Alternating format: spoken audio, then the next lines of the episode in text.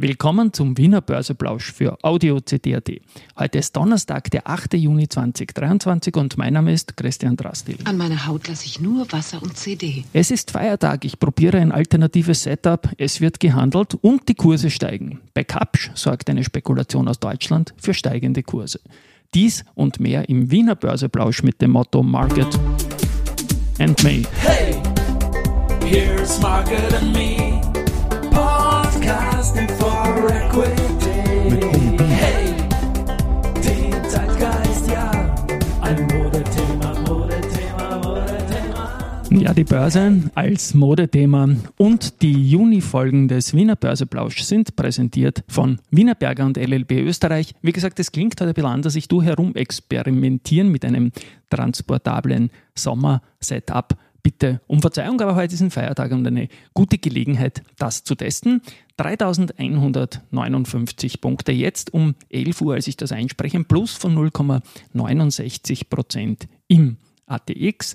Und wir haben auf der Gewinnerseite die Do und Co mit erneut All-Time-High 1,8% Plus auf 124,6%. Dann die Strabag 1,6% Plus und die EVN mit 1,2% Plus. Verliererseite nur zwei Titel, die CA Immo mit 0,3%, die Lenzing 0,1%. Bei den Umsätzen ist es heute so, dass wir Feiertagsumsätze haben, 4,8 Millionen in der Erste Group, in der FÖS 2,5 und in der CA Immo haben wir 2,4 Millionen Umsatz. It's time for the main event. Ja, Main Event ist heute sicherlich die Kapsch-Aktie, die knapp 7% steigt und das Ganze durchaus mit Umsatz. Dort ist es so, dass die Spekulation, die kommt aus Deutschland, die Spekulation selbst ist ja nicht neu mit der Schiedsgerichtszahlung. Ich lasse das jetzt mal aus, habe ich schon zu oft erwähnt. Aber nach Meinung von Börse Online könnte das in den nächsten Tagen oder Wochen schon zu den Schadenersatzzahlungen kommen. Und jetzt kommt's.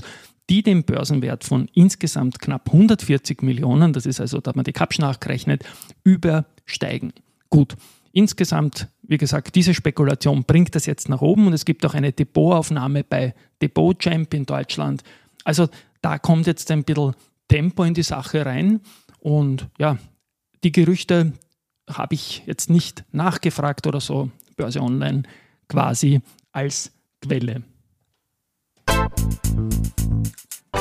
Dann der Andritz Jingle. Es ist aber kein Auftrag, sondern es ist eine Akquise und zwar in Dänemark. Dann Webmaschinerie war das Target und es geht um die Herstellung von Airlaid, Fließstoffen für Babywindeln, Femcare und Inkontinenzprodukte und Wischtücher und Andritz hat da jetzt zugeschlagen. Bei der SBO gibt es eine interne Lösung bezüglich der Nachbesetzung der CEO-Position. Man weiß ja, dass der Gerald Grohmann nach 22 Jahren an der Spitze ausscheiden wird und intern übernimmt jetzt der Klaus Marder, der ist derzeit CFO. Ich finde das immer eine gute Sache. Und er wird dann CEO und CFO in Personalunion sein. Und der Campbell McPherson, cooler Name, ist derzeit der Leiter der SBO-Division Advanced Manufacturing and Services und der rückt in den Vorstand auf. Und er wird der COO. Ebenfalls ein künftiger CEO, der Hartwig Löger, der VG-Nachfolger quasi von der Elisabeth Stadler, der hat 1.033 Aktien gekauft, sorry, so ist es richtig, zu 23,90. Muss er natürlich bekannt geben und ist eine schöne Geschichte immer, wenn Vorstände kaufen. Auf der HV, der A1 Telekom Austria, ist die Ausschüttung beschlossen worden von 0,32 Euro je Stück Aktie.